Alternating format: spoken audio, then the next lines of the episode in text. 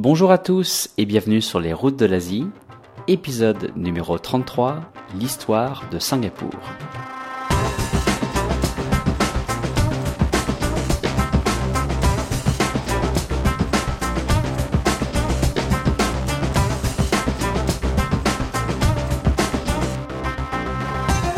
Vous êtes bien sur les routes de l'Asie, le podcast du voyage d'aventure et découverte en Asie.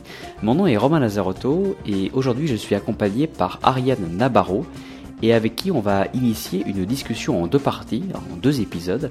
Ariane est la seule guide française à Singapour et elle offre des visites passionnantes et personnalisées de ce petit pays au rayonnement mondial, petit pays où j'habite moi-même depuis 5 ans. Et c'est vrai que j'aurais peut-être dû en parler un peu plus tôt dans l'émission, cela dit, cette année 2015 euh, est un très bon moment pour parler de Singapour, puisque la nation a fêté ses 50 ans en août dernier. Alors je me suis dit que c'était l'occasion rêvée euh, d'en parler à fond, en traitant euh, de ses origines, de son histoire et puis de son tourisme. Dans cette première partie, c'est de l'histoire du pays dont nous allons parler. Alors, bienvenue à Singapour, la ville du lion.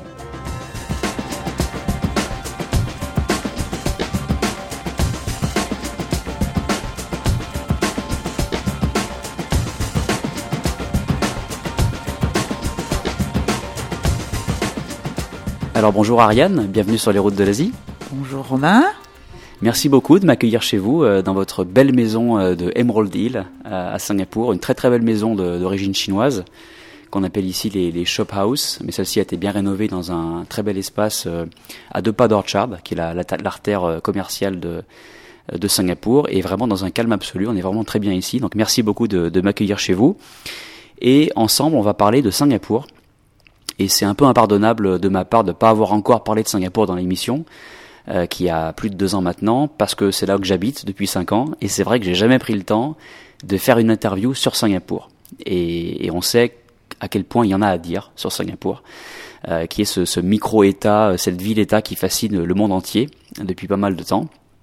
Et voilà, on, on s'est rencontrés récemment, et puis je me suis dit que vous étiez la bonne personne pour parler de Singapour ensemble pour parler de, de l'histoire d'abord, euh, resituer un petit peu euh, Singapour euh, dans, dans, son histoire et aussi pour parler de tourisme, comme on le fait d'habitude dans l'émission, parler un petit peu de ce qu'il y a à voir, de ce qu'il y a à faire à Singapour, puisque c'est un endroit qui est de plus en plus touristique, euh, où les gens s'arrêtent de plus en plus quand ils vont voyager en Asie pour quelques jours.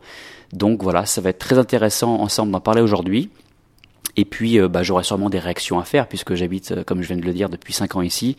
Donc je commence aussi à bien connaître euh, Singapour, mais vous connaissez ça encore plus que moi puisque ça fait pas mal d'années euh, que vous y êtes. Euh, donc je vais commencer par vous demander de vous présenter simplement en deux minutes, dire d'où vous venez puisque vous faites à Singapour. Bien oui, donc je m'appelle Ariane Navarro. Et ça fait 18 ans que j'habite à Singapour. Je dirais que je suis arrivée par accident. J'ai tout simplement suivi mon mari. C'était pour deux ans. Et puis voilà. C'est ce qu'on dit en rugby. C'est un essai qui s'est transformé. Alors, euh, je suis aujourd'hui guide touristique, je suis française, guide touristique de langue française, et en fait, je suis la seule française guide touristique de langue française à Singapour, et j'en suis très fière, je dois dire. Euh, voilà. Alors, c'est un accident puisque je n'étais, j'ai fait des études de droit, j'étais pas du tout destinée à faire ça. J'avais un autre métier quand j'étais en France, puisque j'étais attachée de presse. Et comment j'y suis arrivée? Ben tout simplement parce qu'à Singapour, c'est le pays où on réalise ses rêves. Alors vous avez les éternels hommes d'affaires qui réussissent formidablement, mais on peut réaliser ses rêves, même ses rêves les plus simples, entre guillemets. Moi j'avais deux envies quand je suis arrivée ici, c'était une de m'occuper des autres, et donc euh, bah, c'est pour ça que j'ai cherché, je m'occupe, je me suis occupée d'enfants, d'enfants singapouriens euh, qui étaient un peu plus défavorisés que les autres, et puis je m'occupe aussi des Français des Français qui arrivent, des Français qui s'installent, ça dans le cadre de l'Union des Français de l'étranger. Et puis, mon autre rêve, qui était mon rêve depuis que j'étais toute petite, c'était de devenir guide. Et je l'ai réalisé. Donc j'en suis très très heureuse. Donc 18 ans déjà à Singapour, et puis encore pour un bon moment, j'imagine? Bah oui, puisque nous sommes installés, nous sommes des résidents permanents. Toute la famille est résident permanent. Donc j'ai deux fils qui sont à l'armée de Singapour. Alors oui, je sais, les Français me regardent avec des yeux très étonnés, mais bah oui, nous sommes installés ici, donc nous faisons partie d'une certaine façon du paysage, paysage qui est multiracial, qui est multiculturel, et donc nous sommes une partie colorée un peu différente de, de ce Singapour. Très bien. On va, on va avoir l'occasion d'en reparler de cette culture, de cette multiculturalité de Singapour par son histoire, puisque son histoire finalement c'est sa culture également. Singapour c'est un pays euh, très jeune qui a euh, allez, 150, 170 ans à peu près. Euh, donc on va, euh, je, voulais pour, pour cette interview retracer un peu l'histoire. Alors on va pas y passer deux heures non plus, mais bon c'est important quand même de, de resituer un petit peu Singapour. Euh, comment Singapour est né et puis qu'est-ce que Singapour est devenu euh, aujourd'hui. Beaucoup de gens savent ce que Singapour est devenu aujourd'hui, mais peut-être que beaucoup de gens euh, ne savent pas ce que Singapour était au départ. C'est une toute petite île de 700 et quelques kilomètres carrés. On dit souvent c'est la taille de New York. Donc c'est une toute petite île qui est arrivée au sommet dans les dans les puissances mondiales au sommet de, de l'économie. Et donc c'est intéressant de savoir comment, en si peu de temps, en moins de deux siècles, comment euh, Singapour a réussi à se, à se hisser à ce niveau-là. Donc pour commencer, est-ce que vous pouvez nous raconter voilà, qu'est-ce qu'était Singapour au tout début, euh, avant que les hommes commencent à s'y intéresser, et puis qu'est-ce qui a fait naître cette ville de Singapour vraiment au tout départ? Alors en fait, Singapour, c'est une île. Aujourd'hui, on parle de hub, hub touristique, mais en fait, ça a toujours été un hub finalement, cette Singapour. Alors elle avait un autre nom, elle s'appelait Temasek, et euh, vous aviez les marchands chinois qui passaient déjà par Singapour, euh, qui s'arrêtaient à cause des moussons, hein, puisqu'on a, on a deux moussons ici, donc qui utilisaient les vents pour venir et les vents pour repartir, et qui restaient, finalement, qui restaient un petit peu. Alors, on, après Temasek, en fait, on parle de, de Singapura. Alors, bah, je ne peux pas m'empêcher de vous la raconter, cette histoire. C'est l'histoire d'un prince qui s'appelle Sangnila Utama. Et puis, c'est en 1299. Il vient avec son bateau. Il voit une magnifique plage de sable blanc, et puis une créature, euh, une créature qui passe. Euh, vous savez, comme chez nous, on a la, la licorne, cet animal euh, mythique. Eh bien, on lui dit que c'est un lion. Il n'y a pas de lion en Asie du Sud-Est. Les lions, bah, si aujourd'hui on voit des lions au zoo, parce qu'on a un magnifique zoo, mais il n'y a pas de lion. Alors, euh, bah, pourquoi? Parce qu'en fait, le lion, c'est une, c'est cette créature, et donc euh, le lion en sanskrit, c'est Singa. Et il aime tellement cet endroit qu'il se dit, bah, je vais m'installer dans cet endroit, je vais l'appeler la place du lion, Singapura. Voilà. Alors, euh, cinq générations de princes vont se succéder à Singapura. Et puis, le dernier va fuir, il va s'en aller, il va s'en aller pour créer Malacca. Et puis Singapour va devenir cette belle endormie. Pendant deux siècles, il va pas vraiment se passer quelque chose, il va même rien se passer à Singapour. Et il y a le prince charmant qui vient, et le prince charmant a la forme de Sir Stanford Raffles. Et il va réveiller la belle endormie. Alors ce qui est assez amusant, c'est que les Anglais ont du mal à dire le A. Donc Singapura, c'est difficile. Donc ils vont transformer Singapura en Singapour. Et voilà. Et donc on est en 1819. Raffles arrive. Il ne va jamais habiter à Singapour.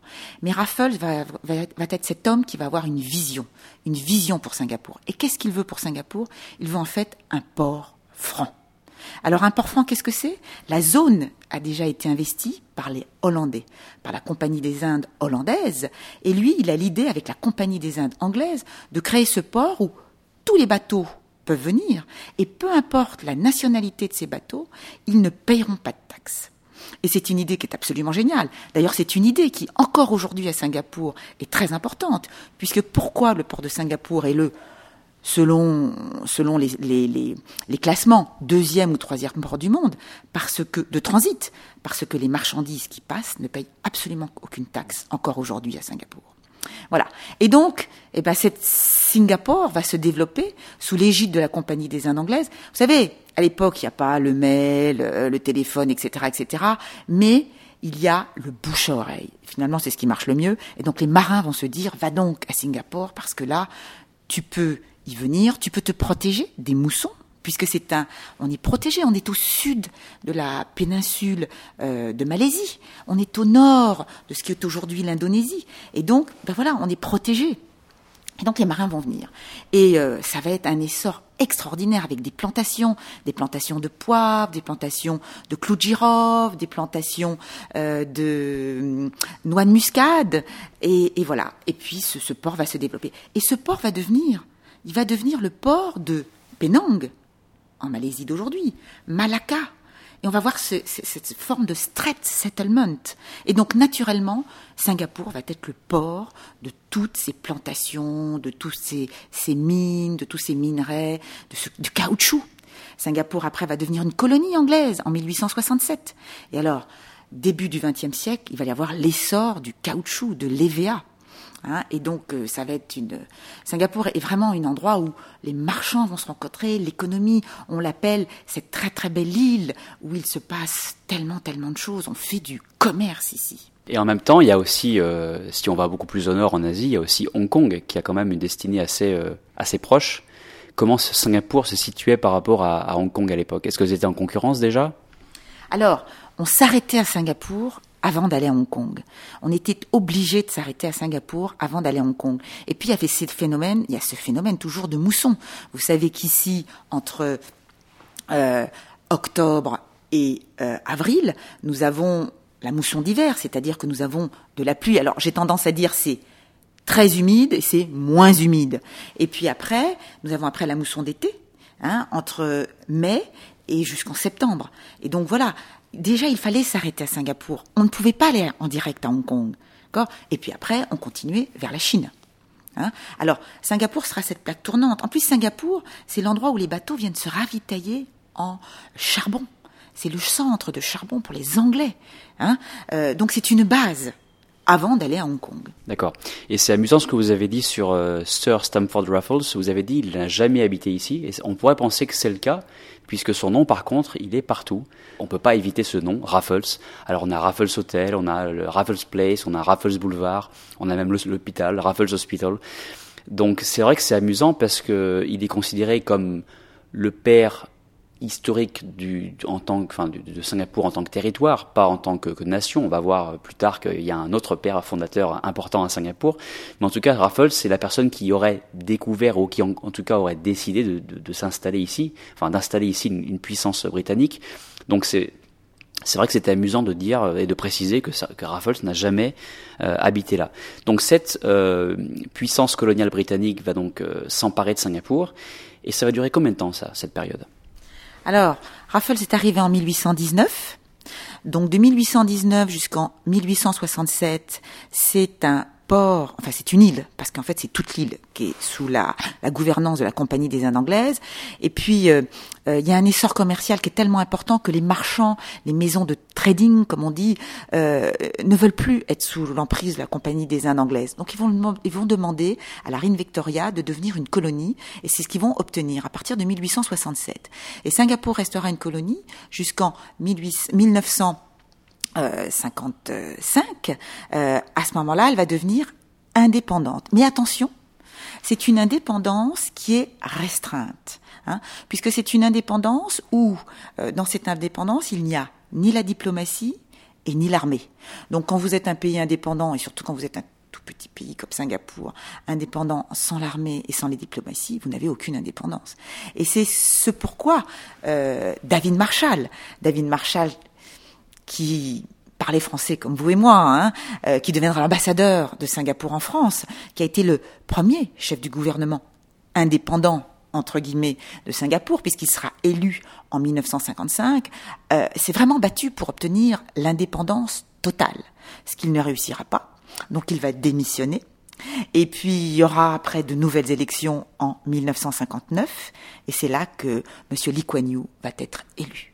Et M. Lee Kuan Yew deviendra le Premier ministre de Singapour. Alors une Singapour qui a encore une situation très hybride puisqu'elle est indépendante, mais l'armée l'armée britannique va rester jusqu'en 1971. Euh, et donc l'idée de Monsieur Yew va être de créer une indépendance dans la fédération de Malaisie. Et donc euh, il va se battre pour ça. Euh, il va vraiment se battre parce que la Malaisie est pas tout à fait d'accord. Et donc, euh, entre 1961 et 1963, euh, il va se battre pour ce rattachement de Singapour à la Fédération de Malaisie. Il va gagner. Et en 1963, Singapour va devenir indépendante dans la Fédération de Malaisie. Alors, ce sera de courte durée, puisque en 1955, malheureusement, le Tangku de Malaisie va rejeter Singapour. Et Singapour est le seul pays qui a obtenu son indépendance sans l'avoir demandé. puisque le 9 août 1965, Singapour va devenir indépendante. Et on pourrait s'imaginer que c'est une joie, c'est un bonheur, c'est une tragédie à Singapour. C'est une véritable tragédie, parce que Singapour ne peut pas exister si elle n'est pas dans cette fédération. Et donc là, M. Lee Kuan Yew va se retrouver seul. D'ailleurs, il y a cette image formidable de ce film. Il est devant la presse et il pleure. Il pleure parce qu'il se demande comment il va faire.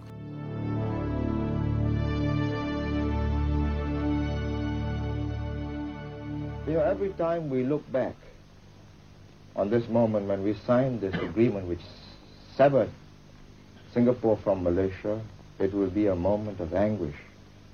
I mean, for me, it is a moment of anguish because all my life,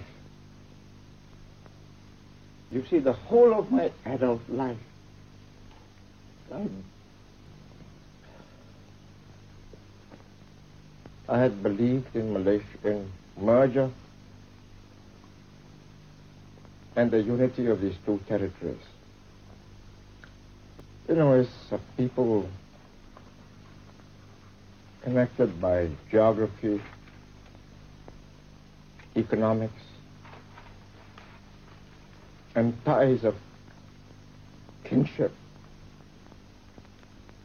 You mind if we stop for a while? Peut-être qu'il n'a pas de ressources naturelles, peut-être qu'il n'y a pas de ressources naturelles à Singapour, mais il y a une ressource extraordinaire, c'est la population. Il va s'appuyer sur la population pour construire Singapour, développer Singapour et faire de Singapour ce que Romain, vous voyez aujourd'hui, et ce que toutes les personnes qui viennent aujourd'hui à Singapour, qui habitent ou qui sont de passage, voient aujourd'hui, ou toutes celles qui n'habitent pas à Singapour entendent de Singapour aujourd'hui? Alors justement, cette population, à l'époque, euh, de quelle nationalité elle était constituée? Puisqu'aujourd'hui, quand, quand on se balade à Singapour, on voit euh, beaucoup euh, de personnes d'origine chinoise, de personnes d'origine indienne, malaisienne, philippine, et puis tout pays d'Asie ou même du monde. Est-ce que cette diversité était là quand Lee Kuan Yew a décidé donc de, a pris en main le, pays? Est-ce qu'elle s'est formée plus tard? Enfin voilà, comment comment le pays était de, de, quelle population le pays était constitué au tout départ en 1963-65 par là alors, si vous me permettez, j'ai envie de revenir en arrière. Quand Raffles est arrivé, en fait, on était dans un pays malais. Hein et donc, la population originaires d'ici, ce sont les orangs laotes. Je suis sûr, vous avez entendu parler des orang-outans, mm. qui sont les, ce, ce, gros singe. Et eh bien voilà, orang en malais, ça veut dire le peuple, et laote, ça veut dire le peuple qui vit sur l'eau. C'était des malais qui vivaient sur l'eau, ou qui vivaient dans des maisons sur pilotis. Pourquoi? Parce que la côte de Singapour était une côte qui était très marécageuse, la mangrove, et donc il fallait s'élever pour pas avoir les animaux qui viennent, euh, ou, ou les, les, poissons, ou voilà, qui viennent euh, vers les maisons. Alors, Raffles va faire venir, enfin Raffles, l'île de Singapour, on va entendre parler de ce développement au XIXe siècle. Et du coup, les Chinois vont venir. Pourquoi? Bah Parce que les Chinois, c'est la Chine impériale, c'est la Qing dynastie. Et donc, bah, ça va mal en Chine. Et ils vont se dire qu'en allant Nanyang, ça veut dire en allant vers le sud, ils peuvent avoir un Eldorado. Ils peuvent gagner de l'argent et peut-être retourner dans leur pays quand ils sont devenus riches. Donc à partir de 1850, la population chinoise va dépasser la population locale. Ensuite, les Anglais sont venus avec la Compagnie des Indes anglaises. Hein et donc, vous savez que la Compagnie des Indes anglaises était basée en Inde. Donc il va y avoir aussi les Indiens qui vont venir avec les Anglais. Hein les Indiens, ils parlent anglais. Les Indiens, ils ont travaillé déjà avec la Compagnie des Indes anglaises. Donc ils vont être ces ils vont être la police, ils vont être les, employés de l'administration euh, euh des, de la compagnie des Indes anglaises, mais aussi de l'administration coloniale. Donc on a les Malais, on a les Chinois qui sont venus et qui vont donc dépasser à partir de 1850 la population locale, et puis on a les Indiens. Et puis on a tous ces Européens qui viennent pour faire du commerce. Donc en fait, ça c'est au 19e siècle, mais c'est encore aujourd'hui. Aujourd'hui, la population de Singapour, qu'est-ce que c'est? Aujourd'hui, la population de Singapour, c'est un peuple chinois. Aujourd'hui, on est plus de 74% de Chinois à Singapour. D'accord? Ensuite, on a des Malais. On est dans les 15% de Malais. Et puis ensuite, on a des Indiens. On est dans les 8 à 9% d'Indiens. Et puis après, on a ce qu'on appelle tous les others. Alors, les Others, c'est un espèce de grande fait tout dans lequel on met tout le monde, tout le monde, tout le monde, qui ne correspondent pas à ces trois races, parce qu'on les appelle des races. Hein. Voilà. Alors, euh, comment faire exister? Et ça, c'était toute la problématique de M. Lee Kuan Yew en 1965. D'ailleurs, à partir même avant, hein, euh, puisque c'est à partir de après la Seconde Guerre mondiale. On va se poser la question. On va avoir dix ans qui vont être terribles. On va avoir dix ans après euh, la Seconde Guerre mondiale, c'est-à-dire entre 1945 et 1955, où en fait on a des émeutes. On a des émeutes raciales. C'est-à-dire que vous avez les les Indiens euh, qui se battent contre les Chinois, les Chinois qui se battent contre les Malais. Euh, voilà, il fait pas bon vivre à Singapour à cette époque-là. À 8 heures, vous avez le couvre-feu. on peut se faire poignardés dans la rue. C'est vraiment terrible. Hein et donc, euh, pour éviter tout ça, il faut créer une nation. Il faut que une personne, avant de vous dire je suis un Chinois, avant de vous dire je suis un Malais, avant de vous dire je suis un Indien, ils disent je suis un Singapourien. Et ça va être toute l'œuvre de la nation de Singapour à construire. Et donc, à partir de 1965, il faut créer cette nation. Aujourd'hui, vous demandez à un petit enfant, chinois. Vous lui demandez, mais quel est, qui es-tu? Quelle est ta nationalité? Il vous répond, je suis singapourien, d'une manière très fière. Vous demandez à un petit malais, quelle est ta nationalité? Je suis singapourien. Aujourd'hui, on est frères de sang. On est devenu singapourien. Monsieur Lee Kuan Yew, avec son gouvernement, a créé le peuple de Singapour, a créé la nationalité singapourienne. Now I, Lee Kuan Yew, Prime Minister of Singapore, do hereby proclaim and declare on behalf of the people and the government of Singapore that as from today, the 9th day of August, in the year 1965, Singapore shall forever be a sovereign, democratic, independent nation founded upon the principles of liberty and justice and ever seeking the welfare and happiness of a people in a more just and equal society. Signed Lee Kuan Yew, Prime Minister of Singapore, and dated 9th day of August 1965.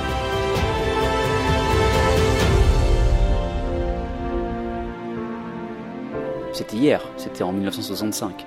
Donc ça fait 50 ans et justement euh, on fait cette interview euh, à, un, moment assez euh, privilégié puisqu'on est deux mois et demi après la fête nationale de Singapour qui est le 9 août et cette année c'était les 50 ans.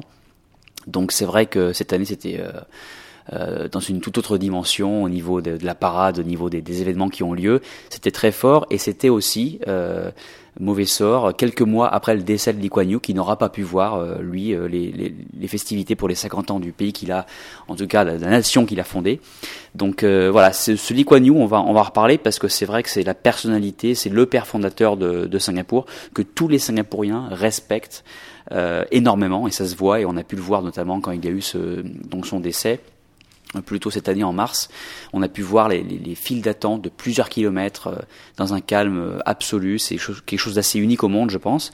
Donc ce Lee Kuan Yew, voilà, en 1965, il, euh, il fonde la nation de Singapour.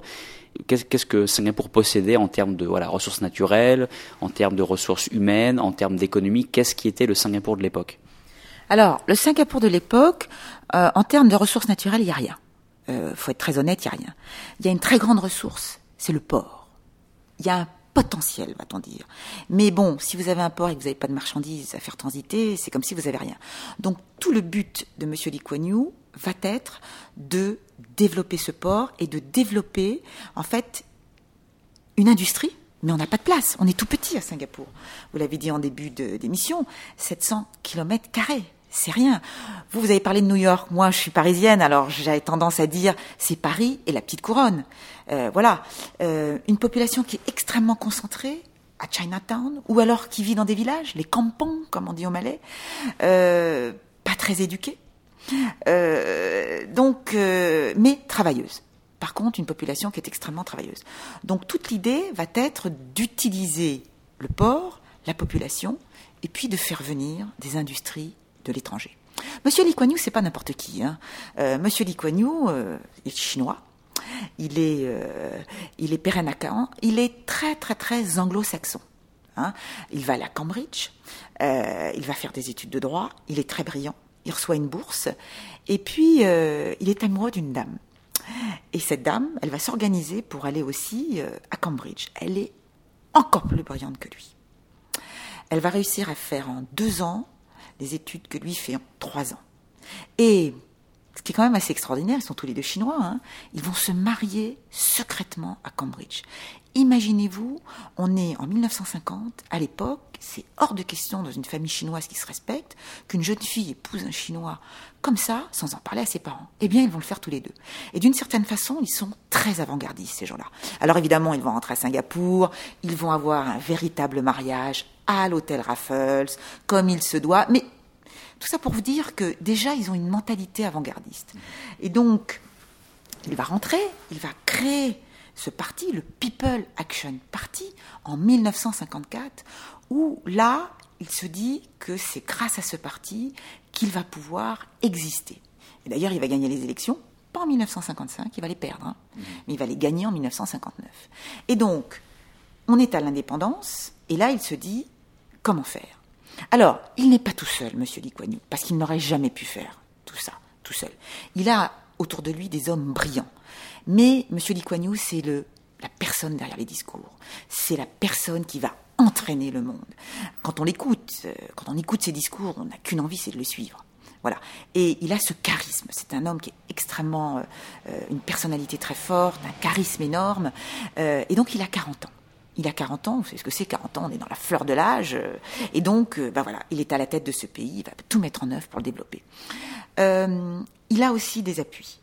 Il a des appuis, il a un très très bon carnet d'adresses et il va se faire euh, d'une personne qui a été Premier ministre aux Pays-Bas, qui s'appelle Monsieur Vicentius, euh, qui va être comme un consultant. Hein, D'ailleurs, euh, Monsieur Vicentius deviendra euh, citoyen d'honneur de Singapour, hein, et grâce à Monsieur Vicentius, il va faire venir des entreprises étrangères. Et la première entreprise qui va venir, évidemment, c'est une entreprise hollandaise, et c'est Philips. Philips va venir s'installer ici, à Toapayo, D'ailleurs, Philips est encore à Toapayo, on ne fabrique plus rien.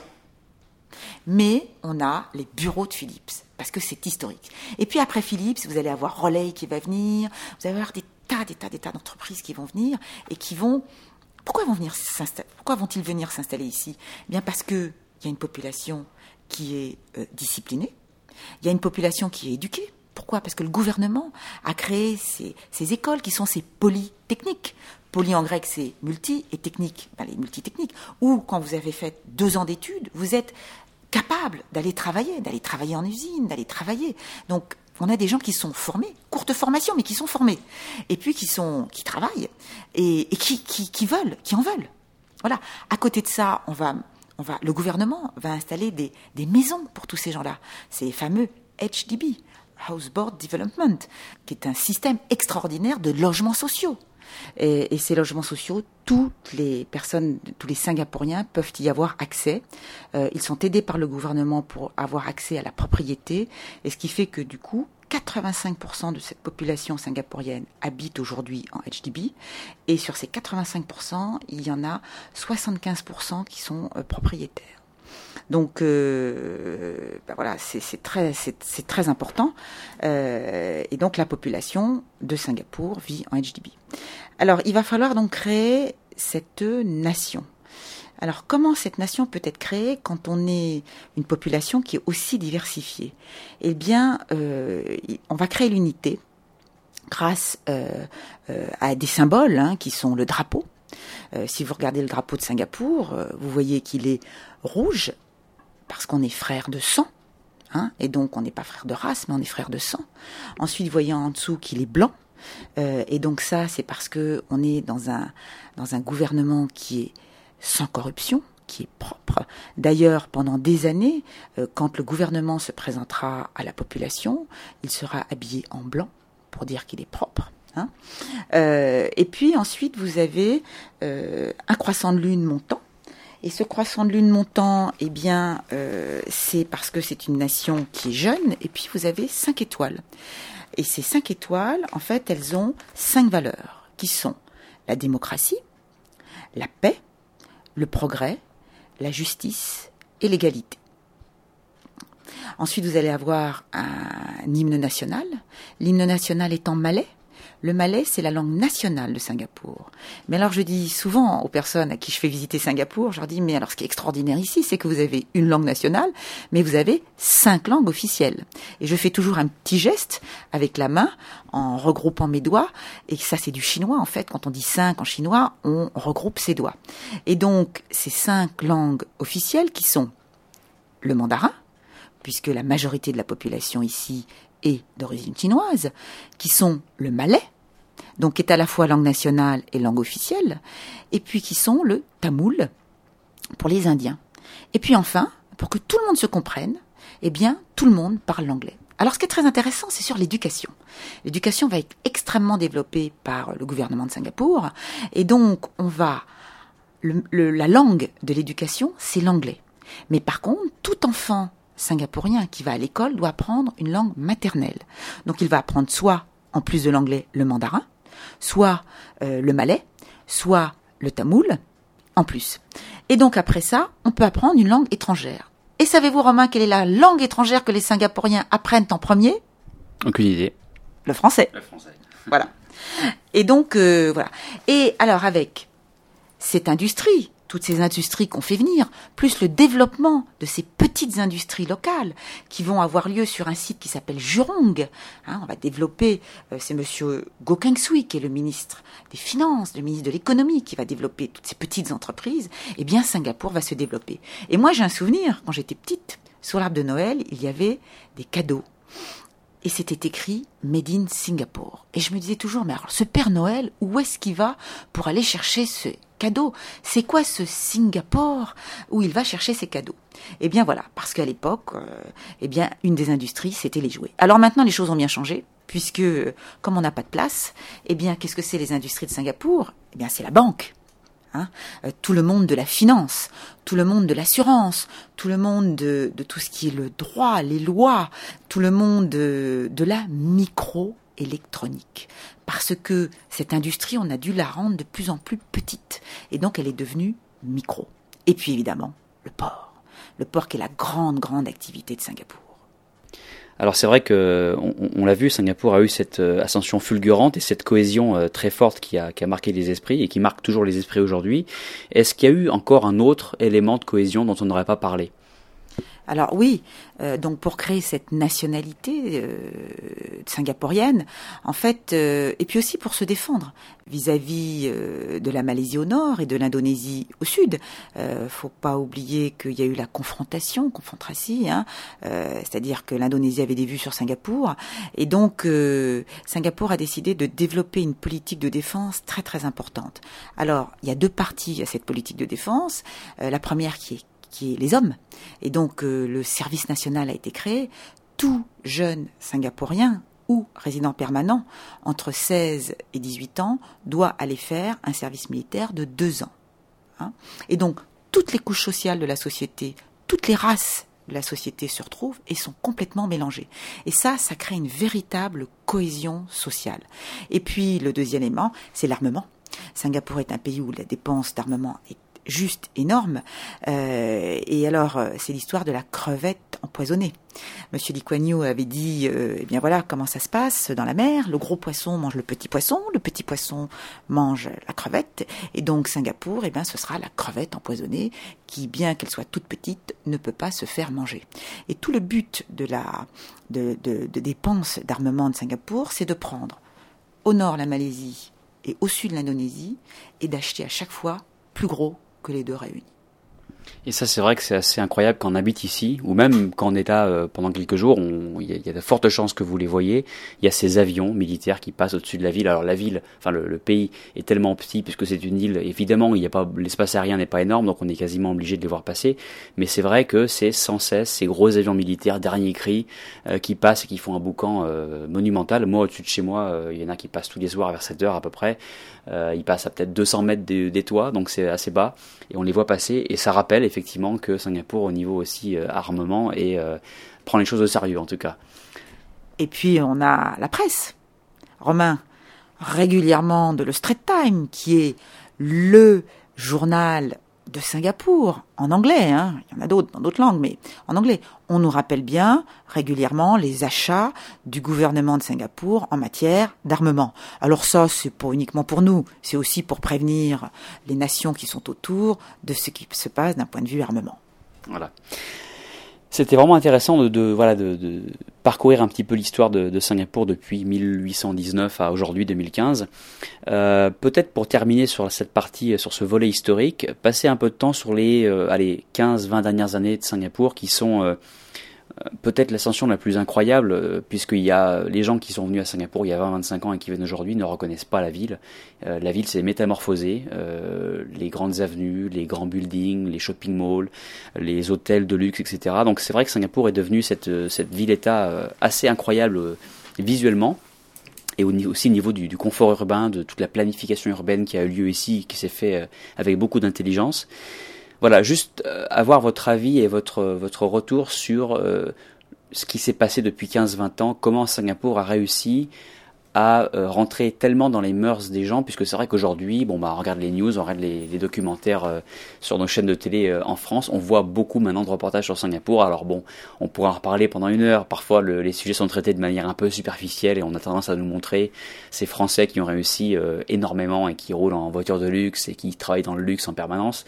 Bon, c'est pas la vie de tous les Français ou de tous les étrangers à Singapour, mais il n'empêche que oui, il y a aussi cette partie-là de Singapour, il y a ce grand succès économique donc, euh, qu'est-ce qui, euh, selon vous, euh, s'est passé depuis ces 15-20 dernières années qui ont fait hisser Singapour à ce niveau-là et qui fait que Singapour fait fantasmer tout le monde?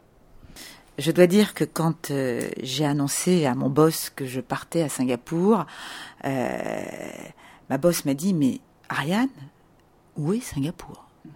Et là, j'ai été très très étonnée. Et je me souviens quand je revenais en France et que je disais j'habite à Singapour, ah oui, c'est en Chine. Ah oui, c'est en Malaisie. Mais en fait, personne ne savait, d'abord, personne ne connaissait le nom de Singapour, et puis personne ne savait le situer sur la carte.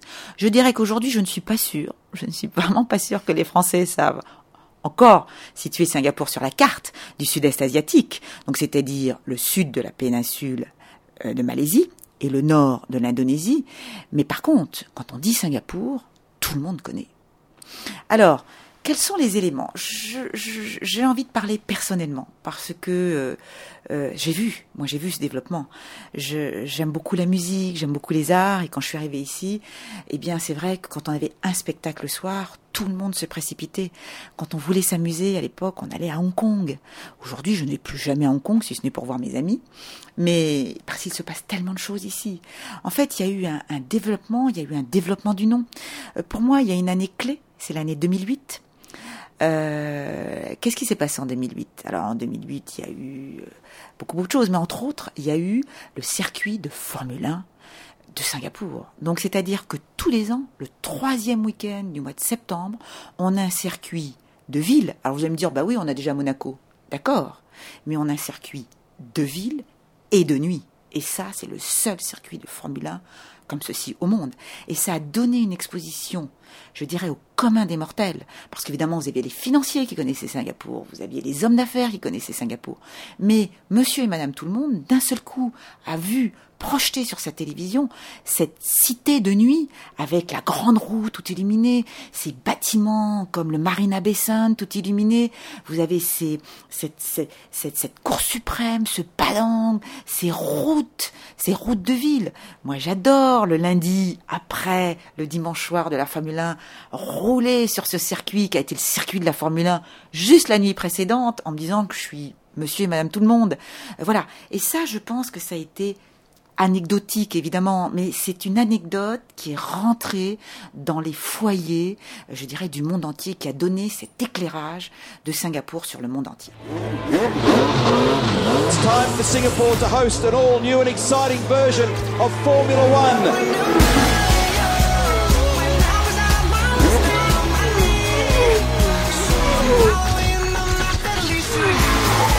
C'est vrai, et d'ailleurs, euh, voilà, Singapour est devenu un pays, est devenu une nation, Mais depuis cette époque-là, cette époque où la Formule 1 est rentrée dans Singapour, il y a aussi la marque. maintenant, on parle de marque Singapour, et c'est assez vrai. C'est devenu une sorte de de symboles, de marques, euh, et puis ce Marina Bay Sands dont vous avez parlé, qui sont ces trois bâtiments euh, qui contiennent euh, donc un casino, un shopping mall, un centre de convention et puis l'hôtel bien sûr, avec en haut cette passerelle qui rappelle un peu la forme d'un bateau, qui a été fabriquée, qui a été construite en 2000, à peu près à la même époque. 2009-2010 par là, ça a contribué aussi à la marque Singapour et c'est devenu le symbole. Quand on arrive à l'aéroport, quand on voit sur les murs, euh, euh, dès, l'arrivée à l'aéroport, on voit déjà la, silhouette de ces, de ces, trois tours et de cette passerelle euh, suspendue. et, ça fait une belle conclusion à cette partie historique de, Singapour. Merci beaucoup Ariane et on va vous retrouver bah, très bientôt puisqu'on va maintenant aborder dans la prochaine partie le côté tourisme de Singapour et on va avoir plein de conseils de votre part sur qu'est-ce qu'il y a à voir et à faire. Alors on imagine qu'il y aura beaucoup de choses. je vous dis donc euh, merci beaucoup et puis euh, à très bientôt pour la deuxième partie. Eh bien à très bientôt Romain, toujours sur Singapour.